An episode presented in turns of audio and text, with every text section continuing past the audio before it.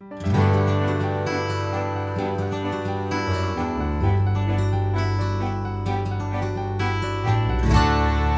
everybody. Welcome to the Metro Music Makers Podcast. This is Allison Gerald, founder and CEO of Metro Music Makers. I am here with my co host, Mark Grundoffer, and we are interviewing pediatric audiologist Dr. Krista Reeves, who is known for her specialty in auditory processing disorders and is currently among the few audiologists in the metro Atlanta area that have the training and expertise to test and treat for APD. She also owns a full pediatric auditory clinic here in the Atlanta area called Little Listeners Clinic. We'll be sure to drop the URL to her clinic in our show notes. And Krista, I'm so happy you're here. Not only are you here professionally with us talking today, but you're a close friend of mine. So this is extra cool. Absolutely. We go back how many years now? Like 20 uh, over 20. Gosh, how old is uh how old is is Megan? 26. Yeah. She started when she was 7, so 19 yeah, years. 19 Amazing. years. Yeah. Yes. Isn't that crazy? And it is crazy. And you sent me an invitation to her wedding I this did week. Indeed. Yes in just six weeks. It's getting a little scary. I can't believe it. I know. All I the know, babies. babies. all grown up. yes. Well, thank so, you so much for having me. Yeah, you're so welcome. Well, um, you gave us such a great workshop for our instructors talking about auditory processing disorder and the importance of music, not only for APD, but also just auditory development in general. And we're definitely going to be discussing that today. But first of all, I really want to know what motivated you to pursue this line of work. I mean, you show up at the University of Georgia and you're like, I want to go into communication sciences and disorders. Like, what what leads a young college student to go in that direction? So that's actually a great story. I um, all my life wanted to be a teacher. You know, forever I thought I just want to be a third grade teacher. I had the best third grade teacher. Honestly, and we had this discussion this weekend with my friends. I don't remember any of my teachers' names. It's really sad, but she was great, and I just forever thought this is what I want to do. And then my junior, senior year in high school, I saw the movie Children of a Lesser God, and they did a lot of sign uh language, and he was a teacher of the a deaf teacher, a teacher of the deaf, and I was just so fascinated with the deaf culture. And so I show up freshman orientation, get in line with thousands of other students, dozens of professors lined up as you know freshman advisors, and I walk up to uh, Pat Krekos, who happens to just be an audiologist in the Department of Communication Sciences and Disorders. And so she says to me, So, what are your interests? Because I applied just as undecided education, maybe, maybe. And I said, Honestly, I want to teach math to deaf students. And she says, wow. Well, that might be just a little too narrow. Let's broaden that up a little bit. Um, math is my favorite subject. It's really my only subject. Um, so she um, directed me to this little program at UGA called Communication Sciences and Disorders. It uh, provides the background education you need to uh, go into the field of speech pathology, audiology, or deaf education. And um, and then in that you know curriculum and doing the clinical stuff I needed to do and taking the courses, I was introduced to audiology and thought that was just really cool. Um, loved the medical side of it, the equipment with the audiometer and the sound booth, and and I've always played music. I've played music since I was in third grade. Um, so that's right. Just, you're you were a flautist, I, I believe. was a flautist. Do most people know that that's what we call flute players as a flautist? they um, know today and I was quite a good flautist too. I was first chair flute my um, last three years of high school, so cool. I was very proud of that. But yeah, so I just thought it would be really interesting to you know work with people who have hearing impairment, um, help people to hear sounds and speech better, and and all of that. So my first goal was just to you know work with kids do the educational side of it. But then in my clinicals and in grad school i started working with the elderly and hearing aids had internships with the va really started to love the geriatric population. So i went full 180 and went into decided i was going to do geri- geriatrics and hearing aids. And then my first real job was with Northside Hospital, which is the largest birthing hospital in the United States, or at least it was in 2000. Um, and was just thrown into the deep end of the pool of pediatrics, which is terrifying for all new audiologists because little people can't really tell you when you're hurting their ears. Um, but that's where my pediatric experience came from, and I just found myself right back to where I started in more educational kind of audiology, educational medical audiology, and I love it. That's so cool. And can I just make a side note how art influences people's paths in life? And I think it's so cool that the movie, I didn't know this story. And that's a great movie. I remember that movie, yes. Children of a Lesser God, and how that influenced you. So whether it's film, music, visual art, dance, um, and no matter what you go into, you went into a science, but you're influenced by an art. I think that's yes. so cool. And I'm a math brain, so go figure. So now Very I can call myself a scientist because I have a scientific degree. So that's right. You've got all the all the letters behind your name. Hey, so I do have quite a few. So Krista, when when uh, when my daughter was born, I remember being in the hospital. and Within the first few days, someone came in and basically tested her hearing. Um, when you said you were in pediatrics, is that what you're talking about? Yes, actually, we um, so in 2000, the state of Georgia um, jumped on the bandwagon with the national mandate to screen every baby born. So um, for 20 years now, 21 years now, we have had within this state every infant born in Georgia has had to have a hearing screening, and that's because prior to that we were only screening based on high risk factors. And so we were missing about 50% of infants that are born with hearing loss. So we can't really catch hearing loss on, um, you know, just based on high risk factors. So we, I was part of the team. There were six of us that were in charge of creating this protocol for how are we going to test all these babies. At one point, there were 18,000 babies born a year at Northside Hospital. So you can imagine it was quite a big undertaking to figure out how to, with only six people and you know some PRN weekend staff, how are we going to get all these babies tested? So, um, so yeah, so that's that's what that program is. It's currently called the Early Hearing Detection and Intervention Program, EHDI program, and I'm actually an EHDI program audiologist as well with District 2 Public Health in Gainesville. So I go out once a week and screen all the babies from the North Georgia hospitals. They get their screenings from nurses don't pass those screenings, they come to public health and I do the follow up testing. So, Mark, I was honored that Krista came when Elliot was was born. She came in to do his screening at the hospital. Oh, that's cool. Yeah, yeah. it was really yeah. awesome. I was a little out of it, but I know she was there.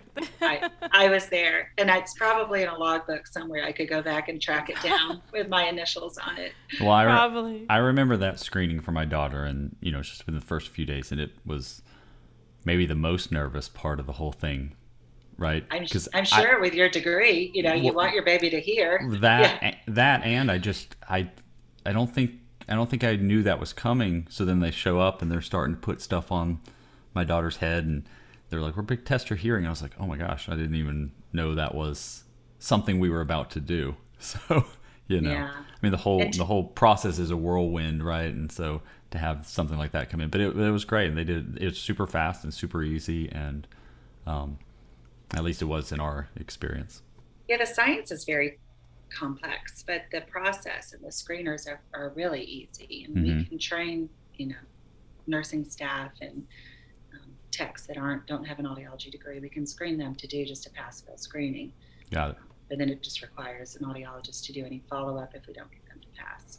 Yeah, I don't I don't know who it was that came in. This is when I my daughter was born in Los Angeles, so um, different than I mean I don't know if it's different than around here, but you said that they've been doing it for about 20 years here in Georgia. Has it been for that long everywhere else, or did Georgia kind of blaze the trail for that? No, actually, Georgia I think was a little bit behind the times. Oh, okay. Because my um, my oldest daughter was born in 1995, and she got a screening in Memphis, Tennessee. Okay. And then my youngest was born in 1997 at Northside Hospital, and she did not get a screening mm. because she didn't meet any of those risk factors. So gotcha. some states had started that prior to when Northside picked it up. Okay. So the the standards and protocols that you helped to develop on that team at Northside, Was that just for Northside? Yeah, I think so. I mean, it was based on you know the the EHDI program, which at the time was called the Universal Newborn Hearing Screening Initiative, so UNS, okay. UNHSI. Um, but at the time, there were certainly protocols we had to follow, and mm-hmm. then just with the huge number of babies that we had to deal with, we had to develop specific protocols for just how to get the task done on a day-to-day basis but yeah. there's a 136 protocol that we have to follow um, meaning that babies have to be screened by the time they're one month old uh, diagnosed by the time they're three months old and intervention in place by the time they're six months old and that's because research shows that if you have intervention in place on an infant by the time they're six months old, you can save their development. You so, know, what can, kind of intervention are you doing at six months? Hearing aids. So, okay. we're putting hearing aids on little babies. Um, and then that also involves getting them involved in speech or OT or any other kind of early interventions. Um, here in Georgia, we have Babies Can't Wait, um, mm-hmm. um, birth to three, and that allows for therapists that are needed to go into the homes. They'll do assessments on babies that fit certain high risk factors, and um, if they qualify for services, and they have services covered by the state in the home for those okay. first three months. Yeah, those are some great resources for any parents listening. Definitely check out Babies Can't Wait. And uh, What's the, the other one you mentioned? The EDDI program. The, the EDDI hearing, program. It's EHDI, so Early Hearing Detection and Intervention Program, and that's through Children Medical Services. Um, lots of great resources. Georgia Pines is another organization in Georgia that helps parents with resources if they need financial support for hearing aids and services. Um, that's available, and all of those things are resources we give parents when we do identify hearing loss. Um, and a child qualifies for that program, even if they just have a mild hearing loss in one ear. Great, and I'll uh, I'll definitely reference those in our show notes for everyone listening because those are all great programs. So um, I might be jumping the gun here, but that this is not what you're doing now. no, I, I do. I do this kind of as a little side gig. Oh, so oh, okay. um, my audio, audiology practice, little listeners, is focused on auditory processing disorder, which is for me, I, I mostly deal with grade school kids. Mm. Um, although we can see kids, you know, I, I, see kids of all ages. So I do developmental testing up to about three and a half. I can do auditory processing screeners on kids from three and a half to five. We can do full evaluations on um, all grade school age kids and college age kids. And I can even do auditory processing assessments on adults. So um, we recently opened a um, second practice, a sister practice called Helix Audiology, uh, which is actually run by my eldest daughter, Megan. So Dr. Megan Reeves is oh, cool. our audiologist of that practice. So she runs the more adult hearing aid side of it, and I'm doing more the pediatric APD side of it. We do that Monday through Thursday, and then on Fridays is when I go to Gainesville and I do the baby screenings with the EHDI program. So I'm a District 2 public health contractor, um, so I get paid separately by that. Yeah, that's cool. So, since you've touched on APD, do you mind defining auditory processing disorder for folks who maybe don't really know what that is?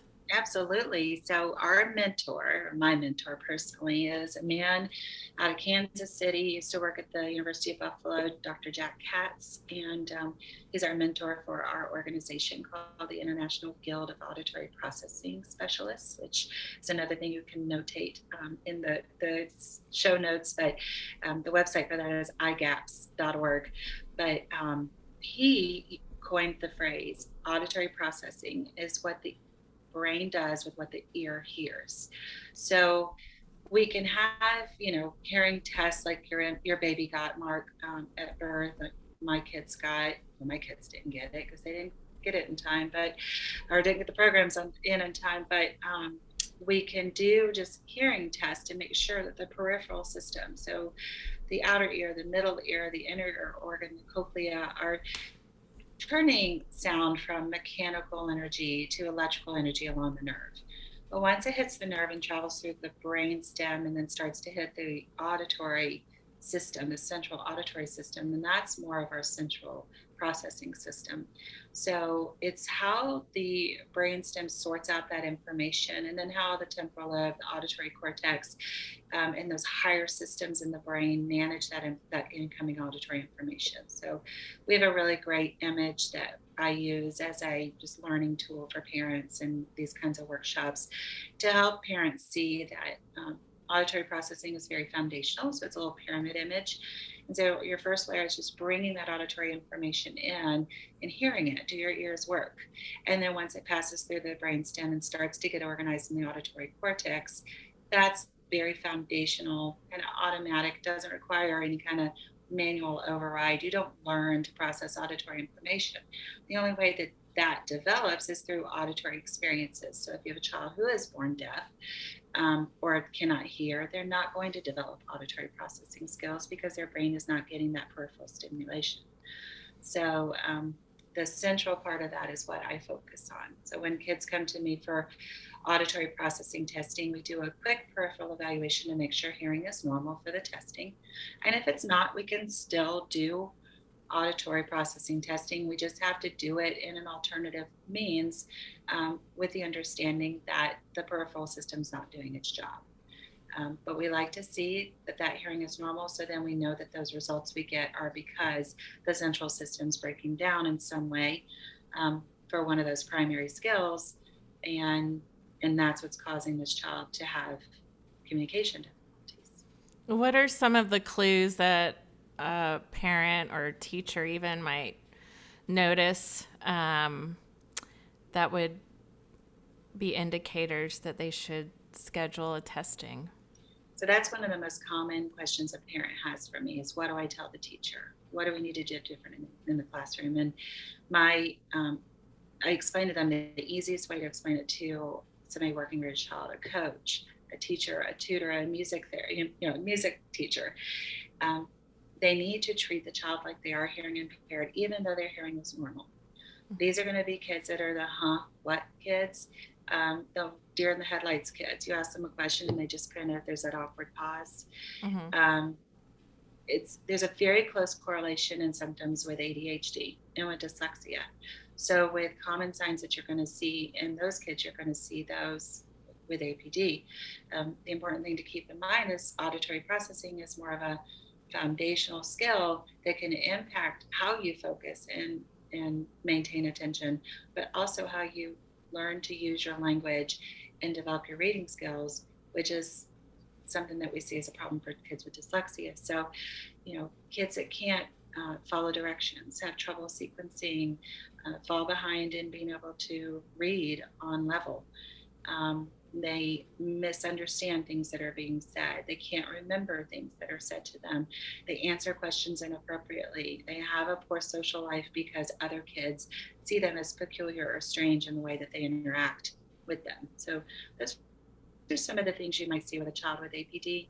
And unfortunately, because audiology is such a small uh, profession. We have in the state of Georgia just around 500 audiologists licensed oh, wow. currently, which is really, really small. I mean, mm-hmm. in comparison to speech pathology, where you may have 5,000 or more. Oh, wow. Um, and then in the field of audiology, there's only a handful of people who even understand auditory processing disorder, and even few people, fewer people who have time in their practices to set aside for the testing and the therapy and all the attention that a child with APD needs.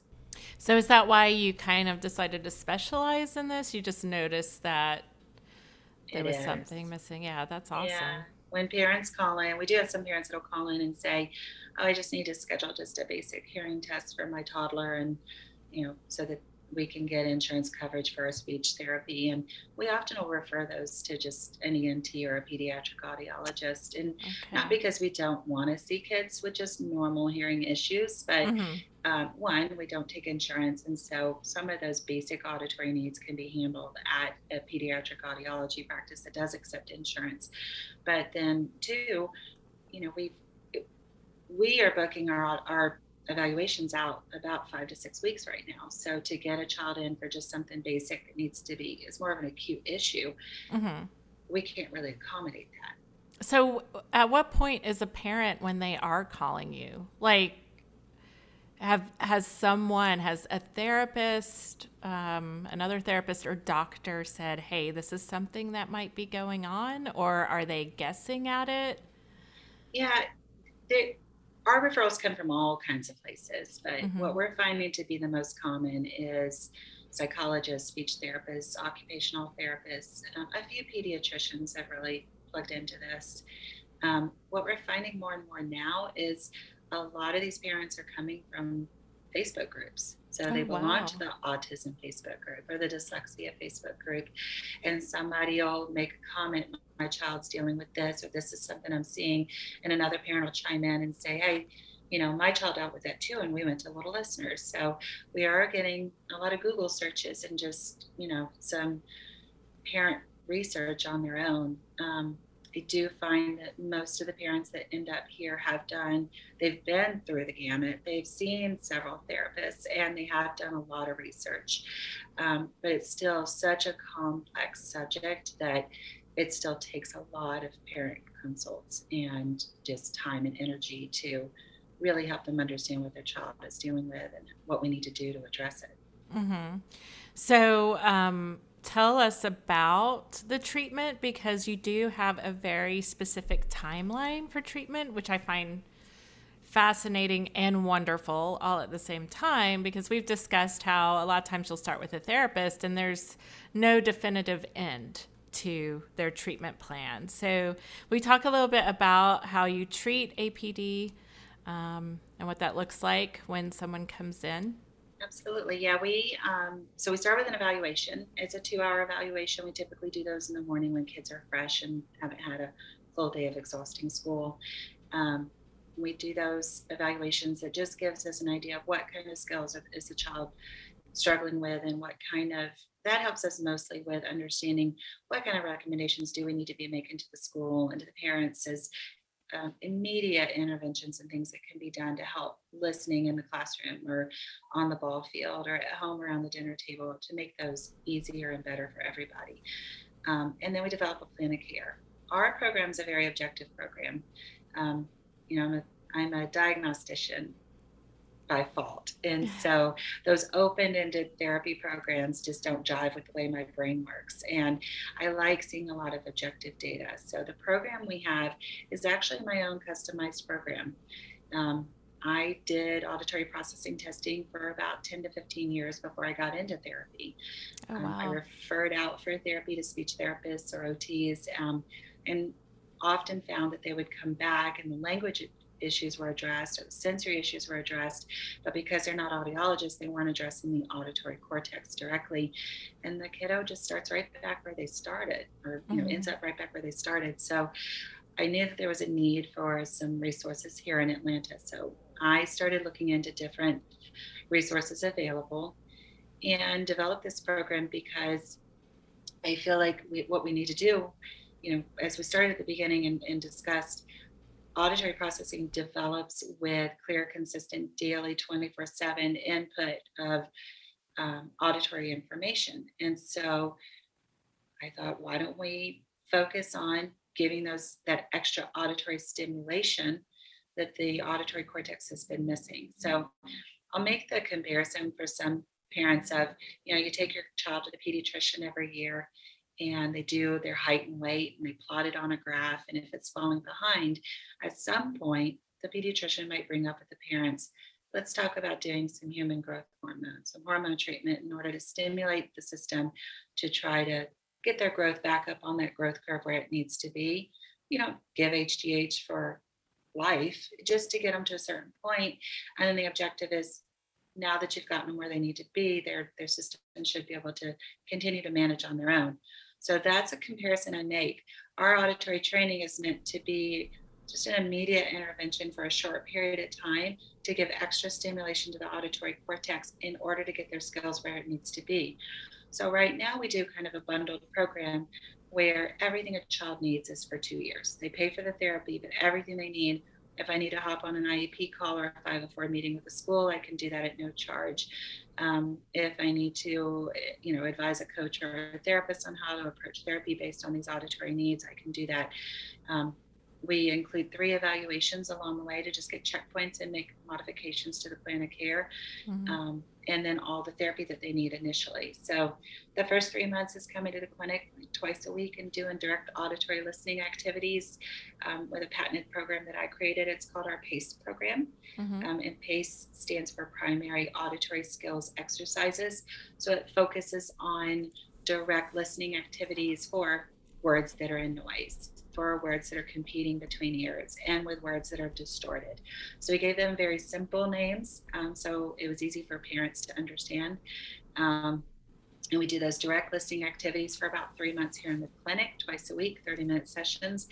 And then we give them a rhythm training tool um, because rhythm is really important in synchronizing our auditory and motor skills, which are important for speech and communication.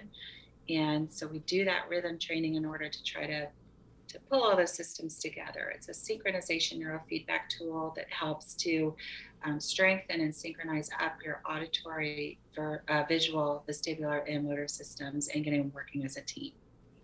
And I've had the opportunity to uh, learn the rhythm training, and uh, only because you are like, you need to learn this rhythm training.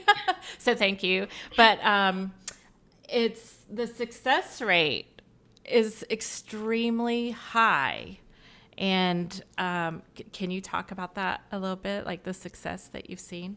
Absolutely, yeah. The uh, we see huge success. Um, the biggest problem we have with parents is IM can be IM stands for interactive metronome. It can become pretty monotonous, and I do warn parents. Like at, at first, it's going to be novel and cool, and they're going to feel like they're getting extra tech time and playing a little video game. But it is no Fortnite. Like it, the graphics are not super high tech, and the gamification is you know very basic. Um, you know, kind of back to you know old Pong you know, from the 1980s.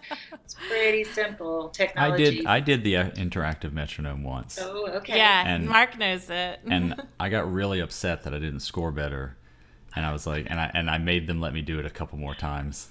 When yeah. We when we were all together, it got very competitive. So. Why doesn't that surprise me?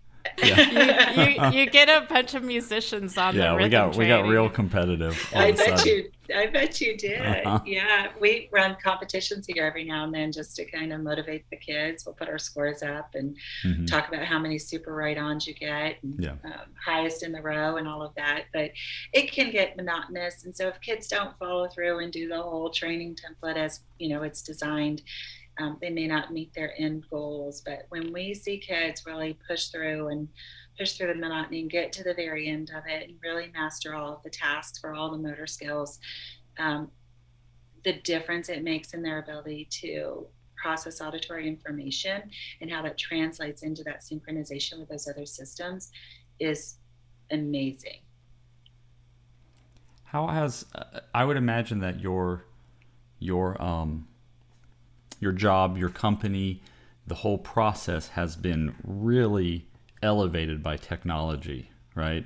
Um, and it seems like this this uh, this whole world is is kind of new in the grand scheme of things, right? Like so, I mean the the the uh, you mentioned the uh, the the man who defined this is still alive, right, and has a website and all that. So it seems like this is is fairly new. So has technology really changed the game? Was it was it completely different 10 I mean even just 10 years ago, I guess, the way you tested and treated yeah. you know for for young kids and uh, as as you know and, and as they grow older, I would I, I just have to imagine it's it's a whole new world now it's constantly evol- evolving for sure. Yeah. Um, the technology actually makes it a lot easier to mm-hmm. do some things.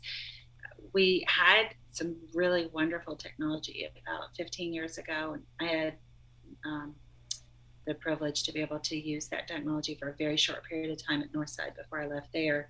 Um, unfortunately, the company that developed the, the technology um, sold out to a different company. The FDA quit supporting the research and then it was pulled from the shelf. Um, but we did have a way of measuring um, electrical potentials in response to speech sounds and being able to see baseline how a child's brain, um, it's run like an EEG of the brain, um, how the child's brain responds to speech stimulus before therapy run a course of therapy, and then repeat that, and we could see improved electrical potentials to sound, to speech stimuli. And that was huge. That was game changing because one of the criticisms of, of APD testing is it's very subjective. It requires, I had an autistic child today. Um, you know, he's very severely like level three autistic. He can speak, but it's um, difficult to prompt speech from him. And so we got very limited information on him. And if we could, under a sedated condition, run this electrical potential on him, it would be, give us a much better objective view of what's happening in his brain when he hears speech sounds. Um, so we need the technology back, but right now it's just back on a research level. And we're still just trying to convince some manufacturers to make this more of a clinical um, availability again. But the technology is great. We started off with my um, listening tracks just on an MP3 player, and we have since uh, worked with a app developer and created an app, and we can put them on an iPod. We can they're out on the Apple Store. Parents don't have to. We don't have to ship iPods to parents. Um, they can just download the app from the the iTunes Store or the Google Play Store and access it from there. So technology's been really really helpful um, did did you guys did you guys as a company do any because you have an app is there is there is there an ability to do this remotely like during you know the bulk of 2020 yeah there is um, we had um, the ability to do kind of a home program so mm-hmm. we would teach parents how to administer the listening therapy at home and that's when we would mail them an ipod or mm. when we got to the point of being able to download an app, they could just access it from home. So we were able to service kids who weren't 30 minutes from here, an hour from here, um, and doing some home therapy. Over the quarantine and the beginning of the pandemic is when we started to develop more of a teletherapy approach. So where we could have um, we could have a therapist listen in, so the parents would access the app from home and put the child on headphones, put them on speakerphone on a different phone, and we would listen in or get on a WebEx call and be able to do it that way. Uh, so that opened up some opportunities as well. And during the full on quarantine where we were locked up and just couldn't even get to the office, um, there were a few kids who really needed this information. And um, I was able to get my app developer to load my testing tracks on the back door of my therapy app so that I could at least get some baseline, just basic information on how they're processing sound. It's not ideal because it's not through calibrated equipment in a soundproof booth. It was in their home. But the other option was putting them on hold until after quarantine, and which would delay their therapy. So we we did that for a few kids, which was really nice to be able to do and just get kids working on something while they're sitting at home anyway. And then when we got out of quarantine, brought them back in and retested everything in the booth the right way to just make sure we had that solid baseline score. So I am curious. I'm sure you did have some some kids that paused. Um, and I, I'm curious as to, you know, those kids coming back and then are you having to backtrack? uh, what's what's that like for them? Like, how much more time does it take? So one of the um, high risk factors for auditory processing disorder, I mean, most kids develop it through just some developmental hiccups, lots of upper respiratory stuff, and just not getting good peripheral stimulation. Um, others, it's more neuromorphological, so they just their brains are just wired differently, like for attention deficit, autism, dyslexia, those kinds of things. Um, but some kids develop APD, they're normal developing until there's something traumatic that happens, either a, a brain injury, um, a stressful situation, a trauma, and that can change the way the brain wire is wired for bringing in auditory information. So, you know, we have had kids with PTSD who were normal developing until that traumatic incident, and then their auditory processing skills really fall off. So I would say the pandemic and being quarantined and stuck at home and having to suddenly homeschool and you know parents dealing with financial stress and losing their jobs or you know everything you can imagine that happened during quarantine was very emotionally stressful. And there were kids, you know, we immediately jumped on these this is your prescribed home program, do this and you know, everything you can while you're at home until we can get back in the clinic. And I'd say maybe 5% of our parents had the time and energy to do so after mm-hmm. all of the demands of homeschool. Mm-hmm. So um, there was a big gap in their treatment and then also just that emotional toll that it took and most of the kids that came back and we did the post pandemic you know reset baselines had digressed and i mm-hmm. we wow. concluded not formally but that there was an emotional component to that mm-hmm. wow yeah um 2020 was a tough time. That was something yeah. Something else but they're back on track. Mm-hmm. And um, that's the good news is that you can get back on track and you know again you have a very specific definitive treatment plan. And um, and i'm glad that that they came back and are continuing their progress. So i want to hit on the music um, with the rhythm training you do and you are always so great to refer your clients to us for lessons or music therapy, depending, um, so that they're they have that continued auditory stimulation beyond their treatment with you. Uh, can you talk about the importance of music learning for children that are being treated for APD and also just for overall auditory development? Yeah, you and I have talked, you know, before about developing some infant classes, just being able to hear um, intonation and stress and timing elements um, that you are exposed to when you listen to music and you learn music and you learn to perform motor activities like clapping your hands or bobbing your head or even just dancing back and forth in rhythm to the sound that you're hearing. Those are important elements that help to tie in, like I said, the auditory and the motor system together that are critical for language development.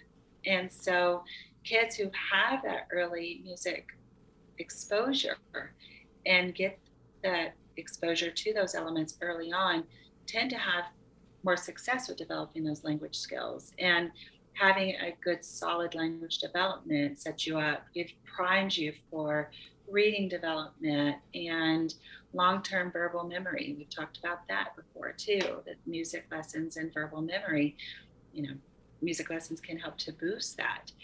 And then at the talk we did the other day, um, you know, I was doing my research for that. I was really surprised to see, I think I mentioned that there's even research out there that kids who have music lessons early on tend to have um, stronger memories later in life and preserve those cognitive skills later in life better. Um, mm-hmm.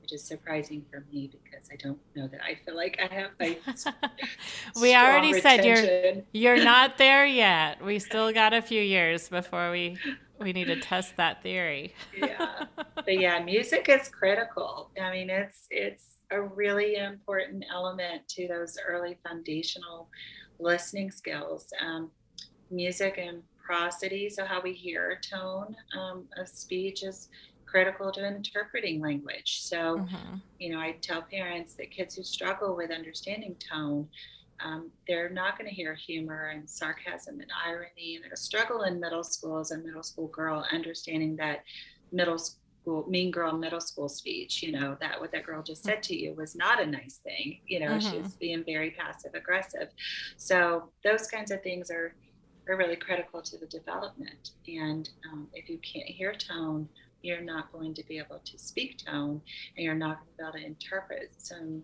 real subtle parts of language that are really critical to understanding and communicating. How does um how does music therapy and what you guys do at Little Listeners like overlap or work together? So we'll start typically with our just basic therapy program. I always have a general recommendation that an extracurricular activity for a child while they're working on their auditory processing skills of music is going to be great for them. You know, it's just a general recommendation that's on every report I send out.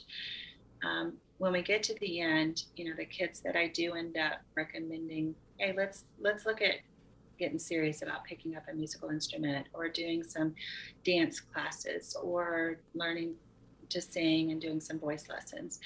Um, or maybe let's, you know, go be evaluated by Metro Music Makers for music therapy, you know, sessions and see is this something that's appropriate for this child at this point.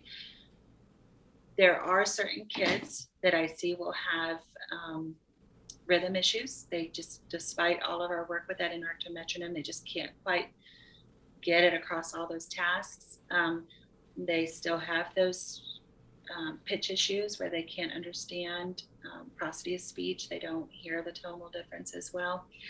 Um, that's more that tonal and timing stuff. But then also, we do testing to see how um, the brain manages information coming in from both sides. So we have two ears. We have information coming in from both sides. A little trivia. I don't know if you know this, but the, one of the ways we localize to sound is by time differential. So if somebody from my right says, "Hey, watch out," it's going to hit my right ear hundreds of milliseconds before it travels around and goes in my left ear, and without any kind of manual calculation, my brain just knows look to the right and protect myself from that ball coming straight for me. Mm-hmm. So there's a timing difference there. So if you don't have synchronization of that, if you don't have those early mechanisms to detect those timing differences, that's why one of our questions is Can your child localize to sound? Do you call their name in the house? And they're like, Where are you? I don't know where you are. I can't hear you. It can be a sign of hearing loss in one ear. You know, if you don't have hearing that's equal in both sides, then you're not going to necessarily detect those timing differences, but it can also be a central sign that you're not integrating and synchronizing that information, coordinating it well centrally. So um, if they continue to have some listen, difficulty listening with both ears, which we call dichotic listening, then doing music lessons to continue to work on those timing and tonal elements of speech and I usually am strongly recommending that they do something, a musical instrument that requires them to do something different with both hands. Mm-hmm. So piano is my favorite. And I think we talked about this at the at the course the other day, but you know, you not only have to play two different things with both hands, but you have to pay attention to two different clefs. Um, but guitar is great. Flute was great. You know, you mm-hmm. have to do pay attention to and and do something different with both hands. And it often you know, requires crossing midline. So you might mm-hmm. hold the mm-hmm. guitar here, but your right hand's over across the midline, which is good integrative task as well. So um, there's a lot of correlation between, you know, what music can accomplish in helping to improve those APD skills.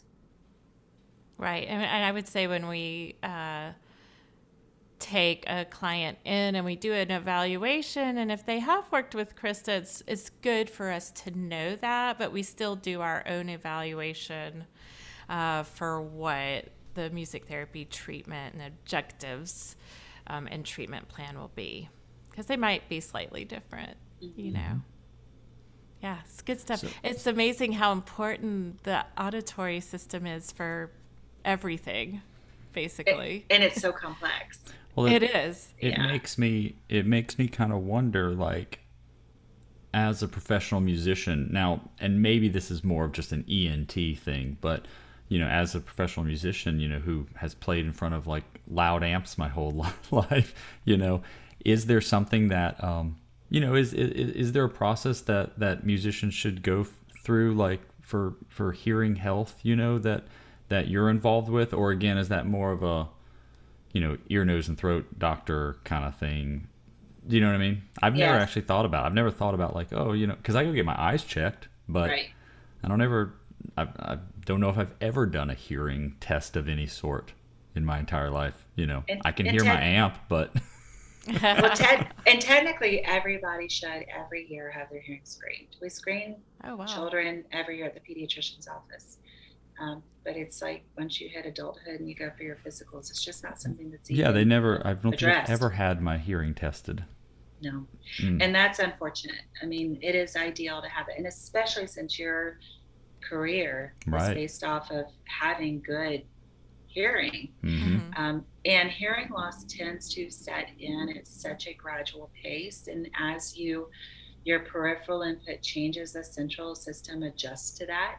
So you could end up with a moderate to severe high frequency hearing loss before you even have any symptoms that it's there. I would not doubt it. It sets in so slowly you don't uh-huh. even know uh-huh. what's happening. Uh-huh. So um, you know the only way to to circumvent that is to just have your hearing tested annually and just make sure you're hearing all those tones. But it, that was that was kind of my question. Is that something that you should uh, that you know adult musician listeners of this should go to their ear, nose, and throat and talk to them, or is that something that you guys do? It doesn't require a medical referral. So yeah. you can go see if you know an audiologist, if, if mm-hmm. there's one in your community that you can get to easily. I mean, uh, you can you can very easily acquire. Just put in you know a Google search audiologist. Um, you know, my preference is you see an audiologist because we're trained. Uh, we're all either doctors of audiology or we hold our master's degree um, and have been grandfathered into the new educational requirements. Um, but we have a very solid background on the hearing science and the medical issues that are connected to hearing loss. Um, if you see a basic just hearing specialist, you may not get that medical review. But at the very least, just get a hearing test done wherever it seems the most convenient um, and just track that every year. But we, we can practice without an MD's uh, oversight. Yeah, gotcha. Mm-hmm. Okay.